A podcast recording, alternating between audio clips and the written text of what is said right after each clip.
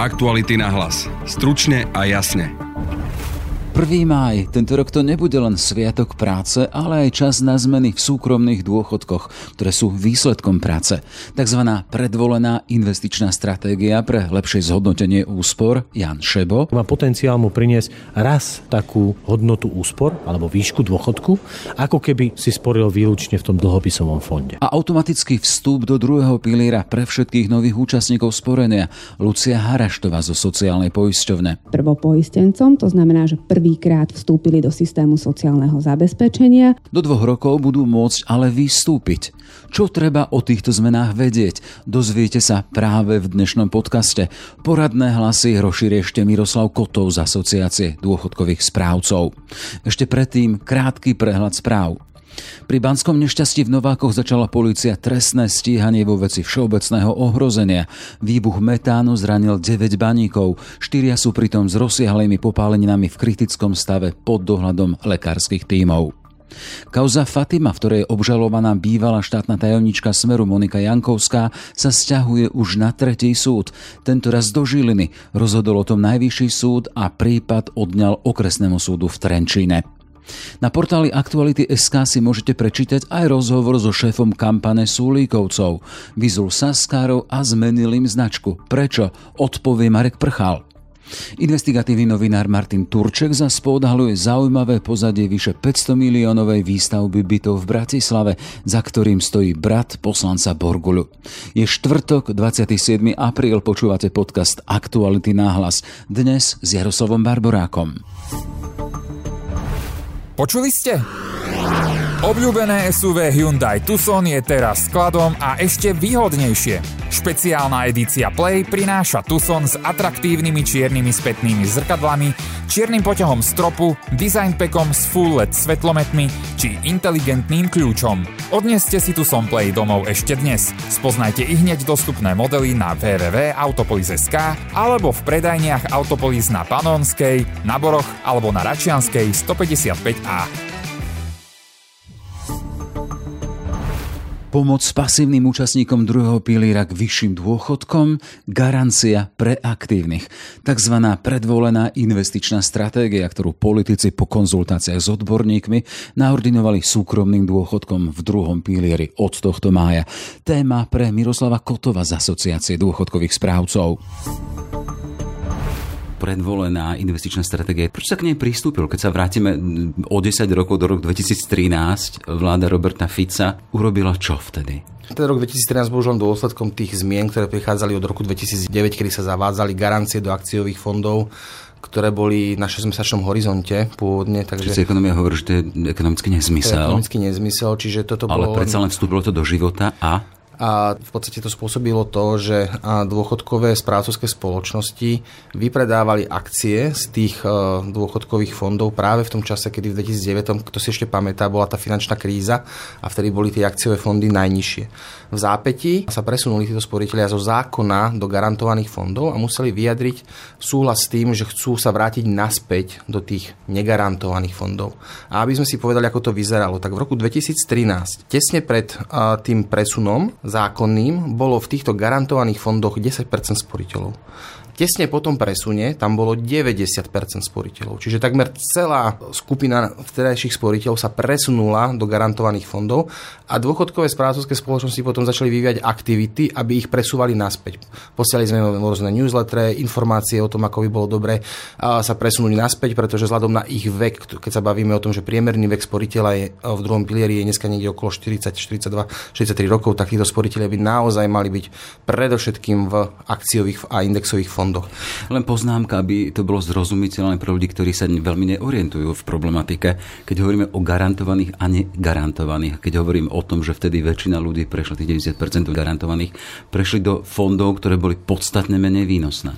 Áno, oni prešli do garantovaných fondov a ten fond je bol samozrejme s nízkym rizikom, čiže v našom prípade s garanciami sa vždycky spája nižší výnos. To je tiež jedna zo zákonitostí finančných trhov. Ak chcem vyšší výnos, musím viacej riskovať. Ak chcem nižší výnos a som ochotný akceptovať aj nižšie straty, tak potom sa musím zmieriť s tým, že moje investície sú konzervatívnejšie, teda aj tie potenciálne výnosy sú nižšie. Ale áno, v 2013 potom presune sme mali 10% sporiteľov v garantovaných fondoch a na konci roku 2022 bol tento podiel 50% sporiteľov, keď sa pozrieme na sporiteľov.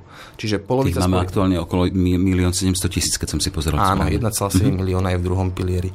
Ale stále máme v druhom pilieri množstvo sporiteľov, ktorí sú presunutí z toho roku 2013 do garantovaného fondu, stále sú tam a stále majú do dôchodku ešte 20 a viac rokov. Preto sa pristúpilo k tomu, že sa zavádza predvolená investičná stratégia, lebo to je len prvá časť príbehu.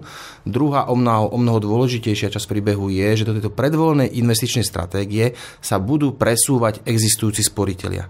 Pretože ak sa pozrieme na nových sporiteľov, tak noví sporiteľia nie sú kameňom úrazu druhého piliera, pretože tí tak pred rokom 2013 sa rozhodovali pri vstupe do druhého piliera správne, vtedy sme mali 90% v negarantovaných fondoch a aj dneska sa takto rozhodujú mladí sporiteľia. Kameňom úrazu boli tí sporiteľia, ktorí boli v 2013 presunutí a tých, s tými musíme niečo robiť. A ktorí boli od toho času, preto hovorím o tej histórii, mm-hmm. lebo zostali pasívnymi a neurobili nič a nechali tie svoje peniaze vo fondoch, ktoré veľmi nepracujú. Presne tak. Čiže Máme tu predvolenú investičnú stratégiu, to je prvá časť príbehu, ktorá zavádza pravidlá preto, ako by mal mať sporiteľ rozložené úspory vzhľadom na svoj vek. No a poďme k tomu, poďme to vysvetliť, ako by ich mal mať e, rozložené. Tak tá predvolená investičná stratégia... Ktorá vstúpi do platnosti, alebo teda do života od 1. mája? Vstúpi od, do života od 1. mája a tá nám hovorí, že každá dôchodková správcovská spoločnosť od 1. mája musí mať dva fondy, ktoré bude využívať na tú predvolenú investičnú stratégiu. Môže mať aj iné, ale tie nebudú súčasťou tej predvolenej investičnej stratégie. A to bude indexový akciový fond a garantovaný dlhopisový fond. Predvolená investičná stratégia hovorí, že každý sporiteľ až do veku 50 rokov by mal mať všetky svoje úspory a všetky nové príspevky smerovať čisto 100% do indexového negarantovaného akciového fondu po 50 sa začne postupne podiel tohto fondu znižovať a to tak, že budeme klesať o 4% ročne. Čiže v 50 príde prvý presun, takže dôchodková správcovská spoločnosť, ak je sporiteľ teda v tejto predvolenej investičnej stratégii, tak na výročie jeho narodení na 50, v 50. veku života mu presunie 4% z akciového indexového do garantovaného dlhopisového fondu, čiže bude mať pomer 96% na 4% a zároveň na, na, tento pomer nastaví aj nové príspevky toho sporiteľa. Všetko sa bude robiť automaticky, lebo je to predvolená investičná stratégia, čiže sporiteľ nemusí už vôbec nič robiť, keď si raz vyberie túto predvolenú stratégiu. A takto o 4% ročne vždycky na narodeniny daného klienta sa budú postupne presúvať, sa bude to ťažisko úspor presúvať z indexového fondu smerom do garantovaného dlhopisového uh-huh. fondu, až to bude klesať až vo veku niekde okolo, keď sa bavíme okolo veku 63 rokov, kedy je nejaký dôchodkový vek, alebo očakávame, že bude, a teda sa bude postupne ešte zvyšovať, tak v tom čase, a teraz naozaj veľmi orientačne to závisí od toho, kedy bude ten dôchod, kedy sa bude reálne odchádzať do dôchodku, ale v tom čase do dôchodku budú mať zhruba 56% investícií v dlhopisových už fondov, čiže väčšina už bude v dlhopisovom fonde a druhá polovica ešte stále bude v akciovom, hoci už ten klient by môže i odchádzať do dôchodku. Hej. Len aby sme vysvetlili tú logiku, aká je logika tohto presúvania, toho dávania väčšieho dôrazu na čosi konzervatívnejšie? Človek tým, že starne? No, je zásadný rozdiel, či výrazné poklesy prídu na začiatku sporenia, kedy má klient jednak dlhý horizont pred sebou, čiže tie fondy sa akciové majú čas spamätať a výrazne rásť potom a zároveň na začiatku sporenia má malé úspory. Kdežto keď sa posúvame v čase a, a blížime sa k dôchodku, tak je to presne opačný problém, že sporiteľ tam už má veľké úspory, dá sa povedať, že celoživotné a zároveň má už malú dobu do dôchodku alebo krátku dobu do dôchodku, čiže v prípade nejakého prudkého poklesu akciových trhov práve niekedy pred odchodom do dôchodku, keby mal všetko v tých akciových fondoch, by už tie akciové fondy nemali čas spamätať. Čiže preto sa robí ten postupný presun v rámci tej predvolenej stratégie už od 50 po malých kúskoch po 4% sa postupne každý rok presúva aby sme sa potom vyhli tomu, že pred dôchodkom bude mať sporiteľ veľkú časť majetku v akciových fondoch. Zmeny počítajú s vyšším zhodnotením úspor na súkromných dôchodkových účtoch. Čo je zárukou tohto predpokladu? Otázka pre Jana Šeba, dôchodkového experta z plánu obnovy. Tak opravujeme vlastne ten najväčší zásah, ktorý vlastne presunul neaktívnych sporiteľov z negarantovaných fondov do tzv. garantovaných a jediné, čo im v skutočnosti garantuje je nízky dôchodok a momentálne dosť vysoká strata. No a práve preto to opravujeme na niečo, čo v zahraničí poznáme ako tzv. optimálne sporivé stratégie, ktoré dbajú na to, že keď ste mladší a pracujete, a viete, že máte ešte pred sebou relatívne dlhý ten sporivý horizont alebo veľa rokov prispievania, tak si môžete dovoliť viacej toho krátkodobého investičného rizika. Preto, aby ste si sporili bezpečne. To bezpečne znamená, že si nasporíte na dostatočne vysoký dôchodok. No a my sme porušili v tom 2013 toto základné pravidlo a v podstate sme ľudí vystavili veľmi nebezpečnému produktu dôchodkovému, to je sporeniu si výlučne v dlhopisových fondoch. Takže toto je tá veľká oprava. Tá oprava má potenciál tomu človeku, ktorý počas celej svojej kariéry si bude sporiť podľa tejto predvolenej investičnej stratégie, tak má potenciál mu priniesť raz takú hodnotu úspor alebo výšku dôchodku, ako keby si sporil výlučne v tom dlhopisovom fonde. Vy ste už naznačili, že keď človek využije tento spôsob a túto voľbu, mohol by mať podľa skúseností z minulosti asi, lebo predsa len opierame sa stále o skúsenosť historickú, raz toľko nasporeno. Hej, to je istota alebo to je len predpoklad? Tu sa bavíme v podstate tým, že to riziko znášate vy na svojom vlastne osobnom dôchodkovom účte. Takže bavíme sa tu o pravdepodobnosti, že aká je pravdepodobnosť, že bude mať nasporené viacej a o koľko viacej. Pravdepodobnosť, že budete mať nasporené viac ako keby ste boli v dlhopisovom fonde, je viac ako 98%. Dokonca pri tejto stratégii môžeme hovoriť, že dokonca je viac ako 97,5% pravdepodobnosť, že prekonáte infláciu. To znamená, že udržíte si kúpnu silu tých vašich peňazí, čož v dlhopisových fondoch myslím, že táto pravdepodobnosť klesá niekde k 80%. Čo si predvolená investičná stratégia vyžiada od sporiteľov? Pokračujeme v rozhovore s Miroslavom Miroslavom Kotovom z Asociácie dôchodkových správcovských spoločností. Teraz sa presúvame na tú druhú časť príbehu no. a to je vlastne presun existujúcich sporiteľov do tejto predvolenej investičnej stratégie. Pretože keď máme dneska nového sporiteľa, ktorý podpíše zmluvu, že chce vstúpiť do druhého piliera od 1. mája, kedy, vznik, kedy uh, bude účinná táto, mhm. vstúpiť do života predvolená investičná stratégia, tak on keď si na zmluve vyberie, že chcem predvolenú investičnú stratégiu, tak už sa nemusí starať o nič a jednoducho už tá DSSK ho nastaví správy. Problém ale nastáva, alebo teda otázka je, čo s tými existujúcimi sporiteľmi, pretože keď sa pozrieme napríklad na dnešného 45-ročného sporiteľa, ktorý je ten pasívny, to znamená, že od roku 2013 zostal v garantovanom fonde, ale naďalej tam posielal svoje príspevky a povedzme, že v druhom pilieri má už úspory 10 tisíc eur, a podľa tej predvolenej investičnej stratégie on by mal mať naopak všetky úspory v tom indexovom akciovom fonde, tak vzniká otázka, ako ho presunúť z jeho existujúceho stavu do tej predvolenej investičnej stratégie. Ja, ak vy ste hovorili o tom, že automaticky a potom tam bola ďalšia fráza, teda môže si to vybrať. Čiže pre koho je automatická táto investičná stratégia predvolená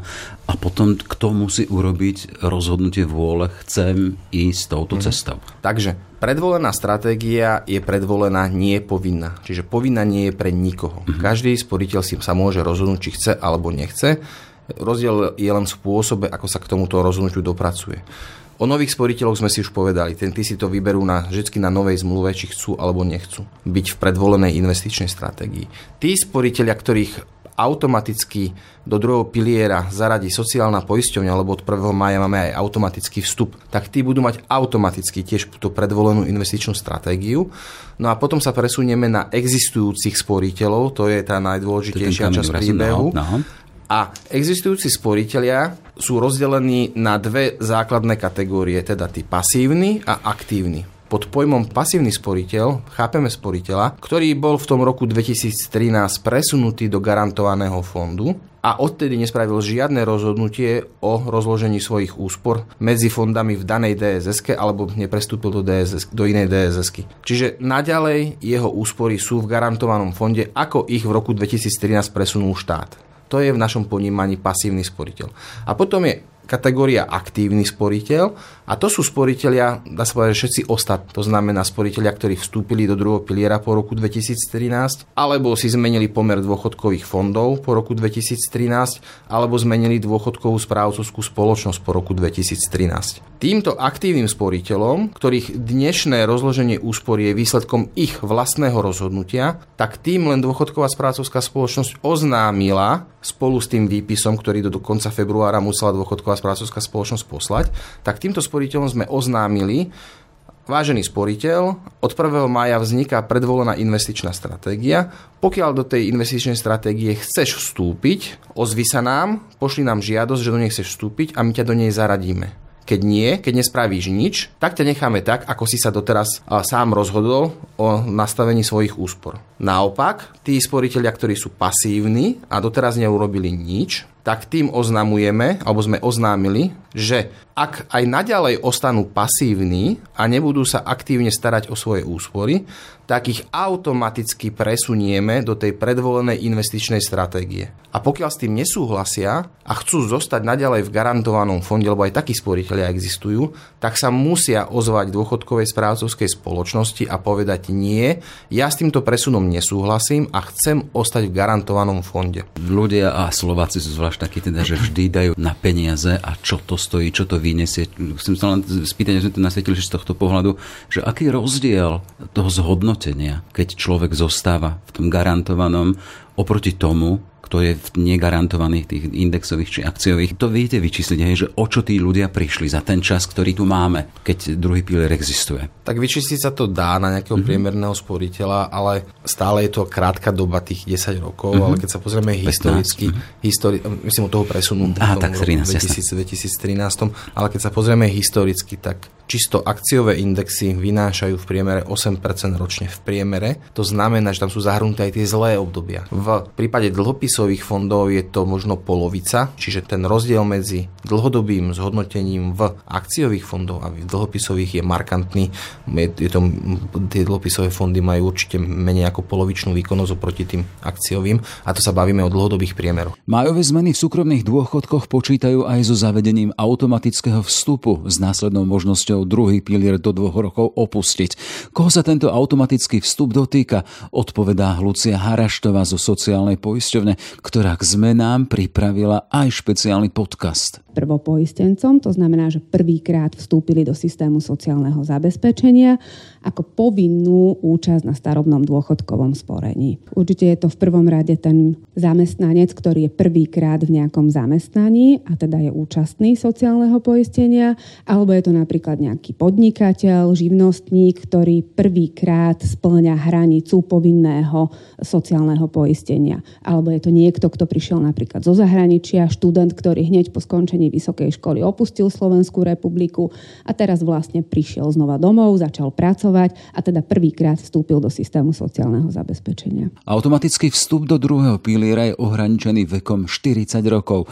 Ako sa títo noví automatickí účastníci súkromného dôchodkového sporenia o tom dozvedia? Takýmto prvopoistencom zašle sociálna poisťovňa v lehote 60 dní od vzniku tohto povinného poistenia poštou, poštovou prepravou tzv. informačný list, v ktorom ho bude informovať o povinnej účasti e, na starobnom dôchodkovom sporení a Prílohou toho informačného listu budú informácie o možnosti výberu správcovskej spoločnosti plus informácia alebo teda návrh, ak ten prvopoistenec nechce byť účastný v tom druhom pilieri, tak možnosť výstupu z druhého piliera. To však bude musieť stihnúť do dvoch rokov. Pri automatickom vstupe je ešte dôležité vybrať si správcovskú spoločnosť. Buď tak nový sporiteľ urobí sám a ak by tak neurobil do 180 dní, teda do pol roka, vyberie moju sociálnu sociálna poisťovňa, doplňa Miroslav Kotov z Asociácie dôchodkových správcov. Po šiestich mesiacoch im ju prideli sociálna poisťovňa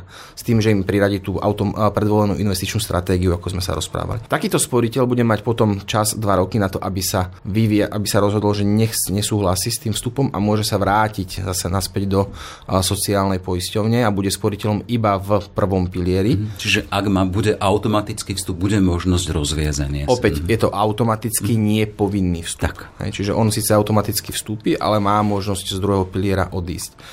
A druhá zmena, ktorá je účinná od 1. mája, a to, sú, to sa, tá sa týka zase ľudí, ktorí už dneska sú na trhu práce, takým dneska môže do druhého piliera vstúpiť človek do veku 35 rokov svojho života, tak od 1. mája bude môcť vstúpiť až do 40.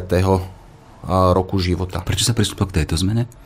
Pretože stále aj pre tých 40 platí, že ten horizont do dôchodku je stále dostatočne veľký na to a dlhý na to, aby sa mu to dôchodkové sporenie oplatilo.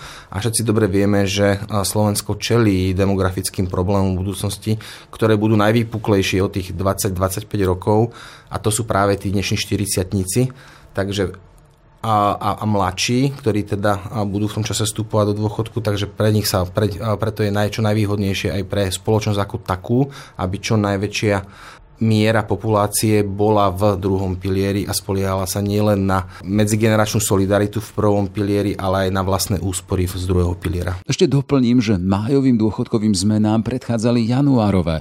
Zmenili poplatky, zrušili akceptačné listy pri zmene správcovskej spoločnosti, či stanovili novú výšku príspevkov do druhého piliera. Aktuálne predstavujú 5,5% hrubej mzdy. V júli sa za začne presun úspor podľa spomínanej predvolenej investičnej investičnej stratégie. Cieľom je ich vyššie zhodnotenie. Aktuality na hlas. Stručne a jasne. Sme v závere. Za pozornosť ďakuje Jaroslav Barborák. Vo štvrtkovom podcaste Ráno náhlas si môžete vypočuť vojenského analytika Macia Kandríka, ktorý hovorí o pripravovanej ofenzíve Ukrajincov. Aktuality na hlas. Stručne a jasne.